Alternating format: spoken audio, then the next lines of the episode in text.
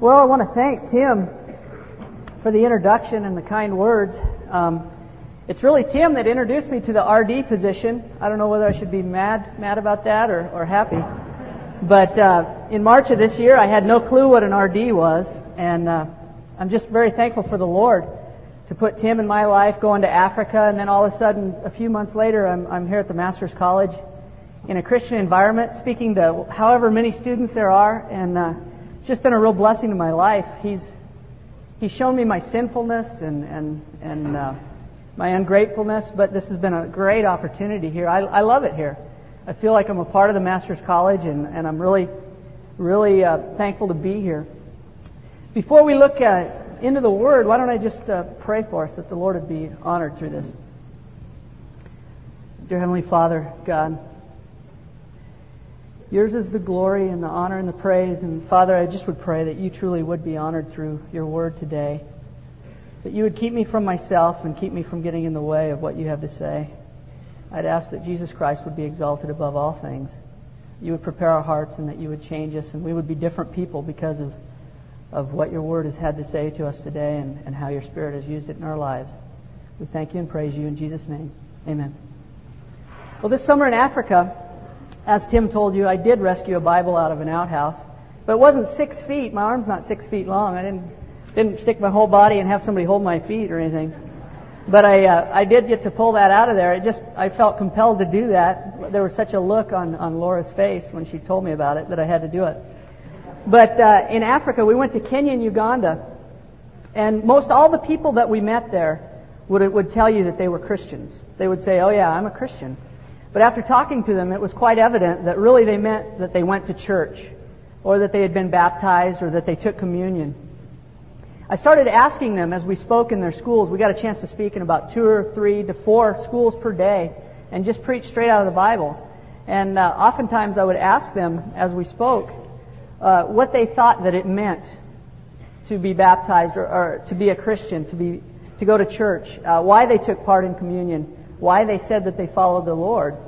And uh, as I was thinking of what the Lord would have me say here this morning, it kind of dawned on me that maybe we need to ask ourselves those same questions once in a while in the Christian uh, walk in life. I started wondering the same types of things about us here at Masters College. Why are why are we at a Christian college? Why do I go to chapel? Because they make me, huh? Um, why do I go to church or even Bible classes for that matter? There's some questions that I ask myself. Uh, what fuels my life, if we want to get to the very base level? What is the true blue bottom line reason I call myself a Christian or a follower of Jesus Christ? Jesus in John chapter 6 made some hard statements about true Christianity. And most of them, most people at the time called them startling and harsh. Some people probably thought they were bizarre and morbid. But he said these difficult sayings to divide the pretenders of the faith from those who were the real true, true believers. Christ wanted those to, those who were following him at the time, and us, by the way, to realize what eternal life really was and meant, and where their affections really lied, and to analyze just why they followed him. For the first two and a half years of Jesus' ministry here on the earth, he was increasingly popular with the masses of Palestine. He was a very popular man. And this is the setting that we come to in John chapter 6. Uh, in John 6, we see him feeding the 5,000 with two fishes and the five loaves. You guys are familiar with that. And this is the only miracle, by the way, that is um, recorded in all four Gospels. And it, it kind of highlights the significance of that. This miracle and its following discourse is, is a major turning point in Jesus' earthly ministry. After this, his popularity basically collapsed. It was no more. People had, hard, had hard-heartedly rejected him and his offer of the messianic kingdom uh, for the nation. And by the time we get into to, uh, John chapter 7, verse 1, it says that the Jews, the professional religious leaders of the day, were seeking to kill him. But at the beginning of John chapter 6, remember, he's still very, very popular and somewhat of a folk hero and a, and a faith healer type of uh, crowd gathering around him person. Um, let's read John 6, 2 here, and it says, John chapter 6, verse 2. A great multitude was following him because they were seeing the signs which he was performing on those who were sick. A great multitude followed because they saw the signs which he was performing on the sick. They were being entertained and filled with excitement to see Jesus, the miracle worker. But as we'll see in verse 26 of this same chapter, they didn't understand what these signs meant. They didn't understand that these signs were attesting miracles to his deity, that he was God in human flesh and the Messiah of Israel. They only saw the external things. Now, you guys know the story of John 6, the feeding of the 5,000. The multi- this multitude follows Jesus. It gets late in the day, and the crowd is hungry and weary. Uh, the Gospel of Mark says that Jesus felt compassion upon them. So he has the crowd sit down, and he, and he proceeds to feed them all with a boy's dinner of five uh, barley loaves, which in my study the scholars say that that's like pancake-sized pieces of bread. So with five of those and two small fishes, it says he fed the crowd. He fed all the crowd miraculously. And then they gathered the leftover bread and, the, and filled 12 baskets full. So then what happens? Look at verse 15 of John 6. Jesus, therefore, perceiving that they were intending to come and take him by force, to make him king, withdrew again to the mountain by himself alone. The crowds wanted to make him king on their terms so that he would meet their needs and expectations and demands and provide food and a life of, need, uh, of ease for them. In reality, Jesus Christ is king, and you and I know that. But he deals with people only on his own terms. Then the story continues. The evening hits. I'm, I'm bringing you up to speed on what's happening in John 6. The evening hits. Uh, the disciples get in a boat and start rowing across the Sea of Galilee. A storm picks up. They're making no headway. They're rowing away. The storm, they can't get to the other side. And lo and behold, what happens? Jesus comes walking on the, on the water to them. They're afraid. He reassures them. They let him into the boat, and immediately it says they're at shore. The next day, the multitude that Jesus had just fed, they wake up and they start looking for Jesus. They're probably hoping to be fed miraculously, free of charge again.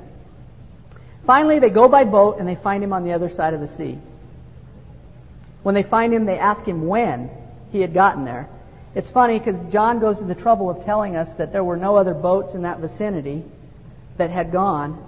And so it's, it's, it's interesting to note that spiritually blind people that are only concerned with the external things of life don't even ask the right questions. You would think they would have said, Jesus, how did you get here?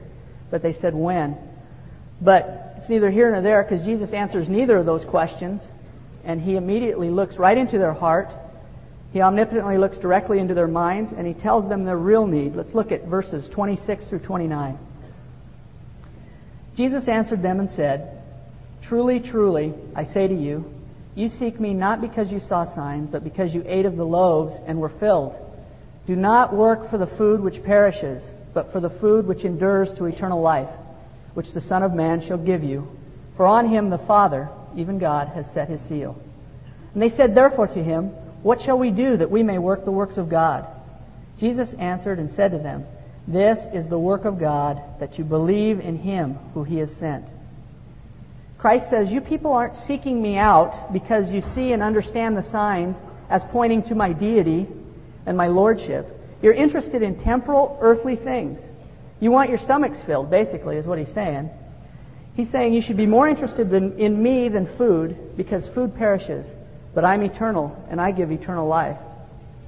Don't be burdened with thoughts about food, but be burdened about the things of God. That's basically what he's saying in those verses. And then in, in look at verses 30 and 31, he says, or the crowd says, they said to him, What then do you do for a sign that we may see and believe you? They understood what he was calling for. What then do you do for a sign that we may believe you? What work do you perform? Our fathers ate the manna in the wilderness, as it is written, He gave them bread out of heaven to eat. They actually had the nerve to ask him, after a day earlier eating the, the bread that he fed them miraculously, they actually had the nerve to ask him to produce a sign. And then they point, point to Moses as giving them bread from heaven. And then Jesus responds in the following verses, 32 through 50. He says, I am the living bread from heaven. Moses gave you bread that fell each day, and the fathers ate and died. But I am the bread that descended, the true manna that descended from heaven, and I, that if you eat of me, you'll never die. Now, these claims no doubt troubled the crowd. They had a hard time understanding his intent when he called himself bread, and now he claims to have come down from heaven. They at least thought they knew his family. and where he came from. But Jesus doesn't cater to unbelief. He doesn't answer the questions he, and the accusations. He only speaks the truth. In fact, he makes his claims even harder to swallow, if you will, and even more graphic. So this is where I want to hit on today is verses 51 and on. Let's turn to verses 51.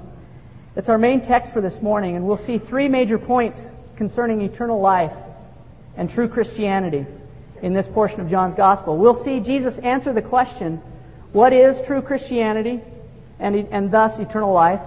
Then we'll see him answer the question, what is man's own ability to achieve eternal life and why?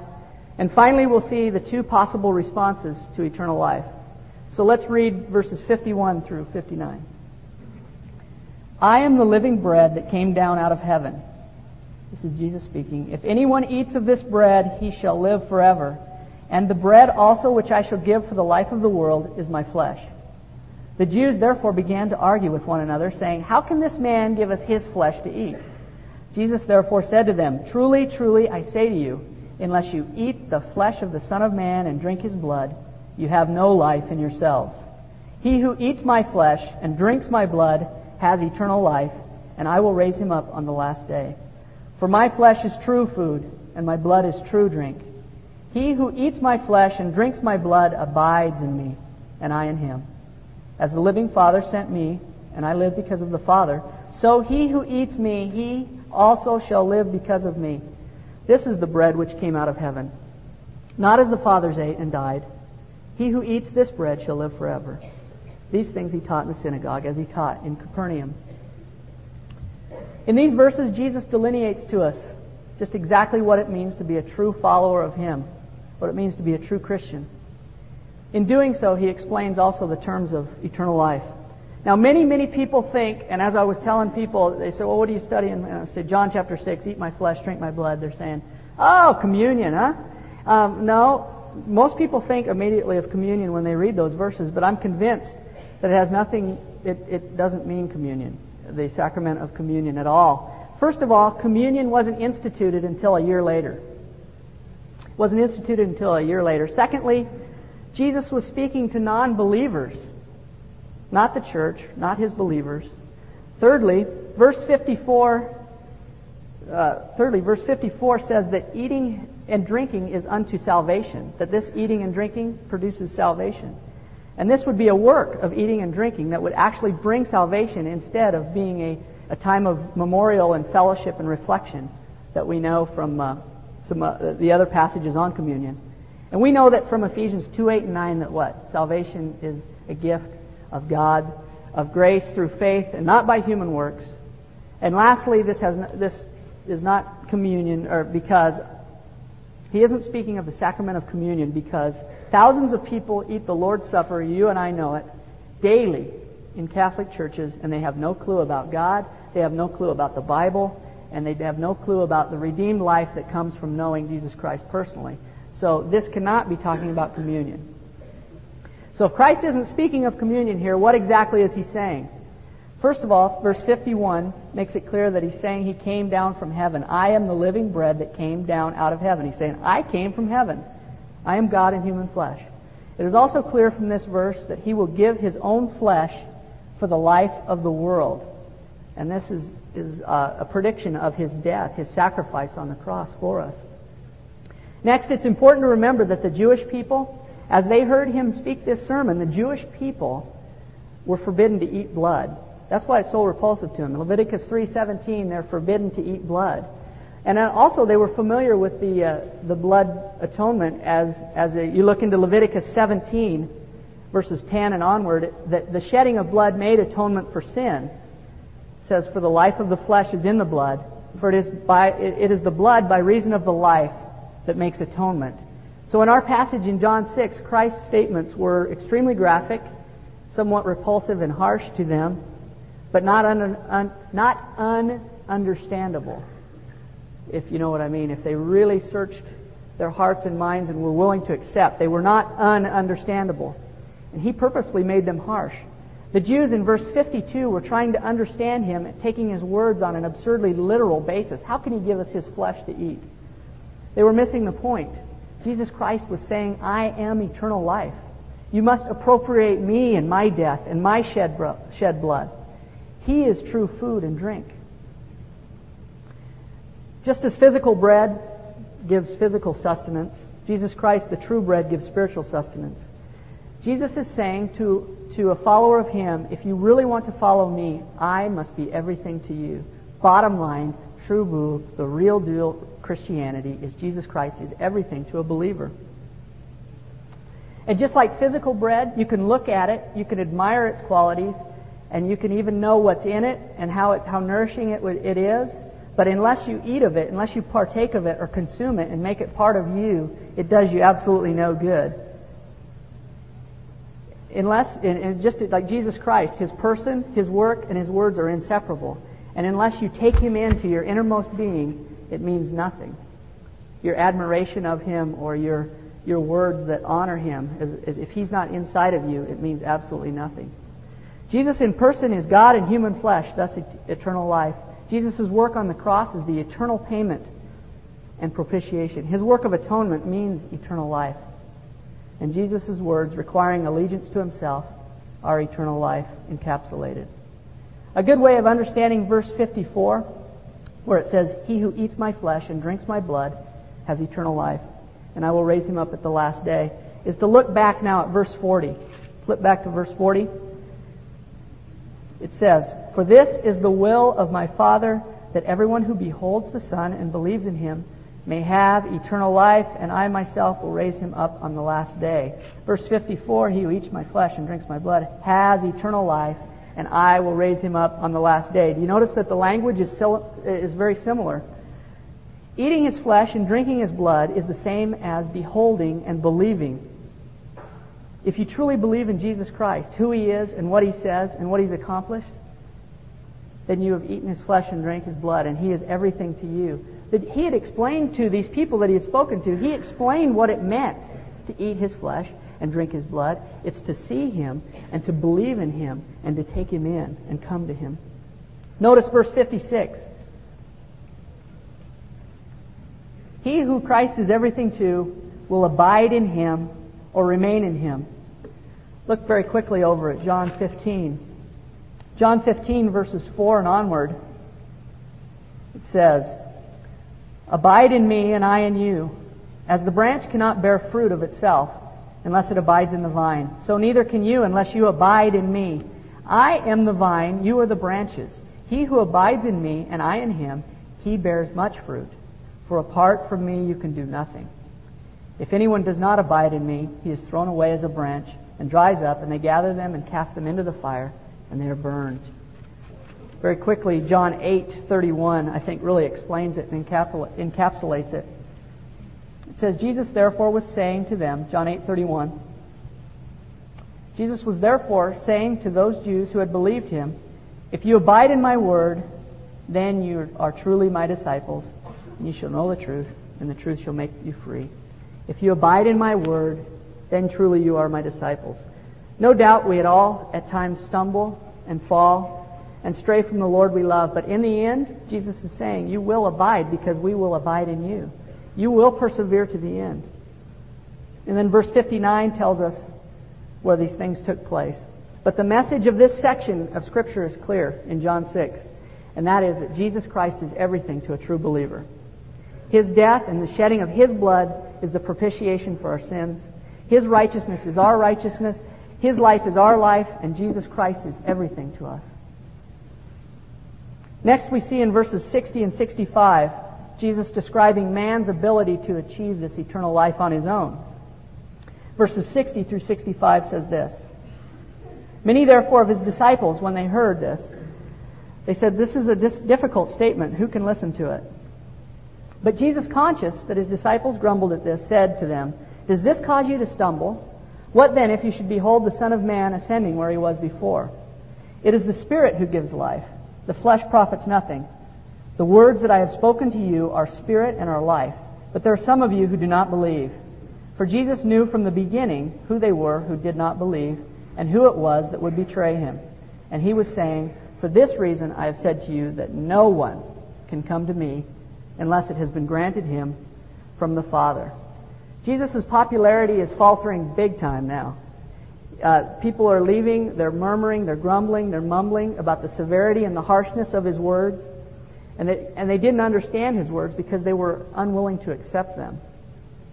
Again, Jesus being all knowing, he reads their hearts and addresses the real issue and even answers any objections. This was a hard part of Scripture. As I was looking and reading, I'm going, now what in the world is he, is he talking about here? And reading it over and over and over again. And you read different commentaries and the whole works.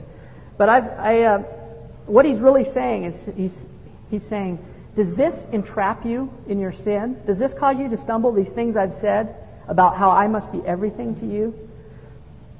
Does this ensnare you after you've seen me miraculously feed you? How much more offensive will it be if you see me go, go back up to heaven and still don't believe? That's what he's saying. They, they said they couldn't understand how this man could have come down from heaven. And, and they didn't understand how this man could give, him, give them his flesh to eat. And Jesus answers, in effect, by saying, Will you believe that, that, that heaven is where I came from if you see me ascend back up there? Or will you believe that I'm not talking about my literal flesh if you see me go up there in my body and there's no literal chunks of flesh bitten out of my bicep and my calf? You know, he's saying, if you see me, then will you believe? No, you're, you're, you're hard-hearted in your unbelief and your rebellion. Christ is saying that their unbelief was willful and obstinate and would offend them straight into hell if they wouldn't forsake their sin and love for self and turn to Him. Verse 62 indicates that man has no ability to achieve eternal life on his own because of that hard-hearted rebe- unbelief and rebellion. Verse 63 says that man has no ability to achieve eternal life on his own because it's the Spirit who gives life. He's also answering them about his flesh again. He's saying, Stop thinking literally about my flesh. It is my spirit, my person that you need to consume and take into your innermost being. Then he says that he's speaking the words of God, which are alive and active and able to save helpless men. These words that I have spoken to you are spirit and are life, he says in verse 63. Then in verse 65, again, man is seen as completely and totally unable to come to Christ and achieve this eternal life. Now, this is very, very hard to swallow. Even for us in here to, to understand that, our brains will burn on it if we think about it too hard. It's total inability, is what he's saying. Man in Adam went so far astray that no one has ever sought for God. No one can come to God unless the Father grants that the Spirit should cause him to seek for God. This denotes the sovereign election of the saints that you see in Ephesians 1 and, and many other passages. But similar thoughts are seen in verses 37 and 44 of our chapter. Let's look at those real quickly. All that the, verse 37, all that the Father gives me shall come to me, and the one who comes to me I will certainly not cast out. Verse 44, no one can come to me unless the Father who sent me draws him, and I will raise him up on the last day. Total human inability, sovereign election, and human responsibility, all that come to me, all that the Father has come to me, and I will no way cast out. So you've got total human inability, sovereign election, and human responsibility, and they're all wrapped up in these verses here in John 6. And it's perplexing to our finite minds, but Scripture sets it forth as true. Hebrews 19, er, hello, there's no Hebrews 19, is there? Hebrews, uh, little mistake there in the typage. Um,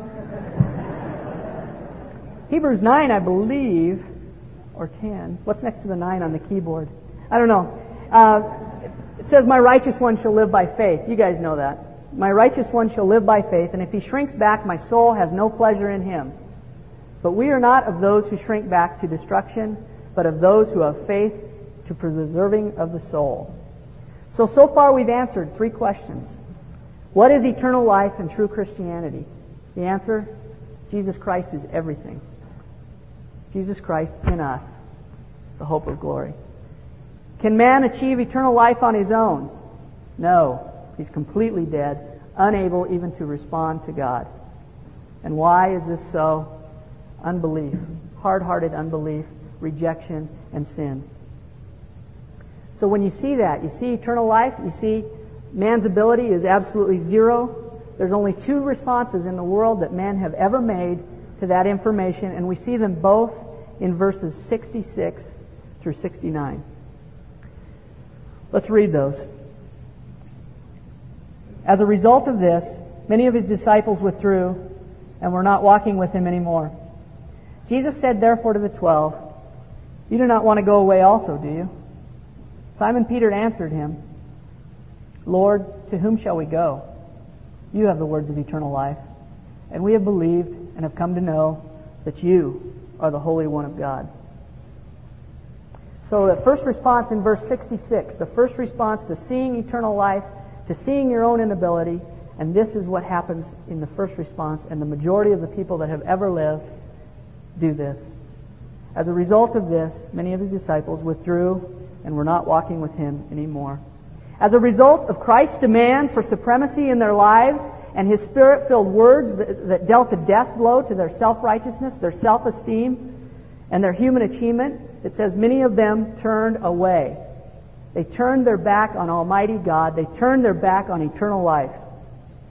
This is the most common response of mankind throughout all of human history. Romans 1 says that all men come face to face with the knowledge of God, and all men turn their backs on Him.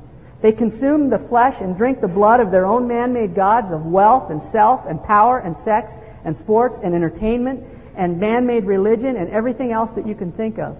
Yet God is still gracious and still draws men to Himself and His own glory. Now, when, man, when God draws man to himself, this results in the other response, and we see that in verses 67 through 69. It's the response of faith. It says, Lord, to whom else shall we go? You have the words of eternal life. The response of a man who sees himself helpless and hopeless before Almighty God, but in spite of the paradox and the difficulties, he believes. That's the response of faith the response of seeing Jesus Christ and He's more precious and more beautiful, and you see yourself and you're and you're sinful and you're ugly and you're going, God, how can these things be? I have no way to get to you. I have nothing. Have mercy upon my soul. That is the response of faith. The man, this is the response of a man who has tasted and eaten of Christ and no longer could be satisfied with anything else or himself. Only Jesus Christ could fulfill the longings of, him, of his soul. Psalm 73:25 says what? Whom have I in heaven but thee? And besides thee I desire nothing on earth. Finally, in verses 70 and 71, as a side note, they give a grave warning to some who will even still outwardly go along with Christ's hard sayings. They will go along with these, these things that he said, but inwardly they're children of wrath. The warning cries out, Beware, God knows your heart. He knew those who would betray him. You cannot fool and play games with God. He is the all-knowing eternal life who alone rescues us from the eternal death we deserve. We must run to him for forgiveness and mercy and refuge. Luke 9:23 through 26 says this: If anyone wishes to come after me, let him deny himself and take his cross daily and follow me. For whoever wishes to save his life shall lose it, but whoever loses his life for my sake, he is the one who will save it. For what is a man profited if he gains the whole world and loses his his or forfeits himself. For whoever is ashamed of me and my words, of him will the Son of Man be ashamed when he comes in his glory and the glory of the Father and of the holy angels. And then in Mark 9, what's it say? It says, Eternal death is where the worm never dies and the fire is never quenched. The Bible proclaims that we should turn every man from our own ways and believe in and trust and love Jesus Christ. Since man can do nothing to save himself, God became a man and lived the perfect lives that we were to live. This man who is God is Jesus Christ. He died for sinners. He rose again that all who put their faith in him would live forever. He is the refuge from the wrath of God because he bore the penalty of our sin. Jesus Christ is able to keep and to save forever all those who put their trust in him for their righteousness, for their everything. Praise the Lord for that. So now let me ask the same things that we asked at the first of this. Why am I here at this Christian college? Why do I go to chapel? Why do I go to church? Some go because just like in John 6, their parents wanted them to. Probably a lot of people drug their kids. Some like to be in a nice moral environment. They, they like the way it makes them feel about themselves to hang around Christians. They like the way it salves their conscience because of the way they live the rest of the week. Some go because of friends, or because of sports, or because of social reasons, or even to gain some detached knowledge Some worship their knowledge about God, but have never eaten of Jesus Christ, have never taken him inside. Those of us who have trusted fully in Christ need to rejoice. He will keep us forever. And as he said, he will in no way cast us out. Though we may stumble often, he promises what in Philippians 1? That he'll finish the work that he started in us. Let's look at Psalm 91. Psalm 91. Such an encouragement for us who have truly put our hearts in the shelter of the Most High. Psalm 91, starting at verse 1. He who dwells in the shelter of the Most High will abide in the shadow of the Almighty. I will say to the Lord, my refuge and my fortress, my God in whom I trust. For it is He who delivers you from the snare of the trapper and from the deadly pestilence. He will cover you, cover you with His pinions, and under His wings you may seek refuge. His faithfulness is a shield and bulwark. You will not be afraid of the terror by night or of the arrow that flies by day, of the pestilence that stalks in the darkness, or of the destruction that lays waste at noon. A thousand may fall at your side and ten thousand at your right hand, but it shall not approach you. You will only look on with your eyes and see the recompense of the wicked. And this is it, verse 9. For you have made the Lord my refuge, even the Most High your dwelling place. God is where we live as Christians. We have run for refuge in Jesus Christ. He is our rock and our refuge and our shelter and our, and our fortress in the day of trouble. He is our righteousness, our refuge, and He is our everything. But even in my Christian life, this is the exhortation I saw as I was studying this for myself. I still find myself drifting into sin and seeking for my sufficiency in other things. I look for my sufficiency maybe in my job or my ministry. I think, well, that's what defines me, you know. I'm, a, I'm an RD and I do spiritual things. But, or, or I look to my relationships, my girlfriend or my friends or, or people or events or the next concert. I look for something to keep me going to the next, the next step. I, I rely on my hobbies. I seek for sufficiency in my friends, my emotions or my logic or even my theology devoid from love. But Jesus Christ is sufficient and the Bible is the revelation of Jesus Christ. So I need to know this Bible. I need to meditate upon this Bible so that I may know and I may love and I may live for the one who is everything to me because I have placed my whole being in his hands. So I'm going to close with about six scripture verses in a row. You guys don't need to turn there because I'll hear pages of flapping and flying the whole time. So, but you can write down the references if you're interested. But it says it much better than me. It describes what true Christianity is now. Christ who is our life. Colossians 3, verses 2 through 4 says this. Set your mind on the things above, not on the things that are on the earth. For you have died, and your life is hidden with Christ in God. When Christ, who is our life, is revealed, then you will also be revealed with him in glory. 2 Corinthians 5, 14 and 15 says this. For the love of Christ controls us having concluded this, that one died for all, therefore all died, and he died for all, that they who live should no longer live for themselves, but for him who died and rose again on their behalf. Philippians 3, 8, and 9 says this, I count all things but loss, to be lost, in the view of the surpassing value of what? Knowing Christ Jesus, my Lord, for whom I have suffered the loss of all things, and count them but rubbish in order that I may gain Christ and may be found in him, not having a righteousness of my own derived from the law, but that which is through faith in Christ, the righteousness which comes from God on the basis of faith. Galatians 2:20, you guys know it. I have been crucified with Christ and it's no longer I who live, but it's Christ who lives in me. And the life which I now live in the flesh, I live by faith in the Son of God who loved me and delivered himself up for me. Galatians 6:14, God forbid that I should boast save in the cross of my Lord Jesus Christ, through which the world has been crucified to me and I to the world. And finally, Philippians 3 3 says what? For we are the true circumcision, who worship in the Spirit of God and glory in Christ Jesus and put no confidence in the flesh. I pray that every day you and I would live these out. That we would boast in nothing except for the cross of our Lord Jesus Christ. That we would glory in nothing except for the righteousness of Jesus Christ and His love for us. That every day that we would see Christ, that we would see our helplessness and our hopelessness apart from Him and say, Lord, I have nowhere else to go. I have nothing that I can do. I am hopeless and helpless without you. Only you have the words of eternal life. You're my everything. You know, it just it just kind of burdens me thinking about my life and thinking about where where we may be here as a college as we take things for granted. For 22 years of my life, I, I fooled myself into believing I had a right relationship with God.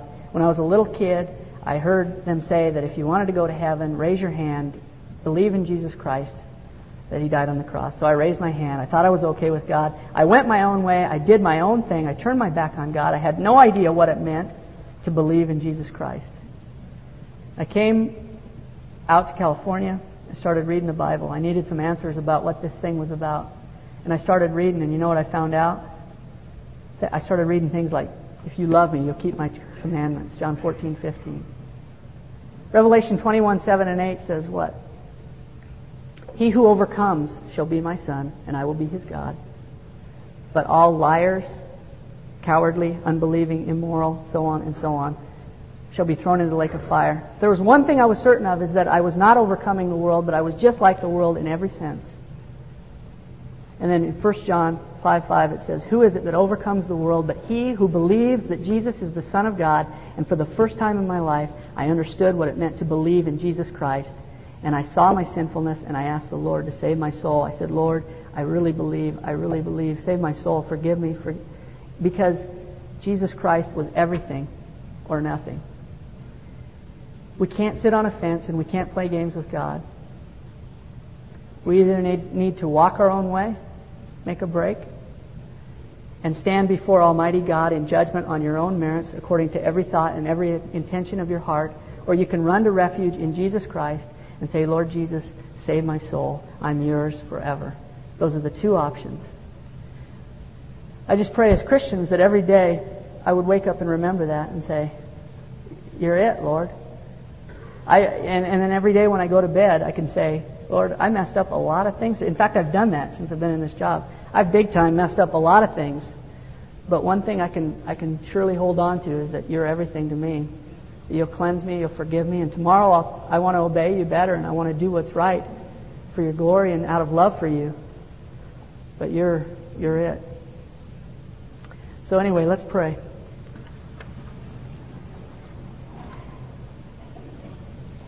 Dear Lord, God, I just want to thank you that you've revealed yourself to us, that you've given us your word, that you came to earth, and that you lived the life that we needed to live, and that you voluntarily died and bore the wrath that we deserved, and that your eternal life conquered the eternal death that we deserve. Lord Jesus, I thank you and I praise you. I'd ask that you would forgive us, that we're so ungrateful and we walk away and we run from you. Keep us close to your side. I love you and I praise you and I thank you that you truly are everything. You are eternal life. May I partake of your flesh and your blood every day in my heart. Lord, may I see my helplessness every day so that I may run to you for cleansing and forgiveness and for mercy and for strength, that you might be my everything every single day, that you might be glorified, that you might be the one who is the faithful and true lover of my soul as I love you with my life. I'd ask that you would help us to live differently because of your truth. In Jesus' name I pray. Amen.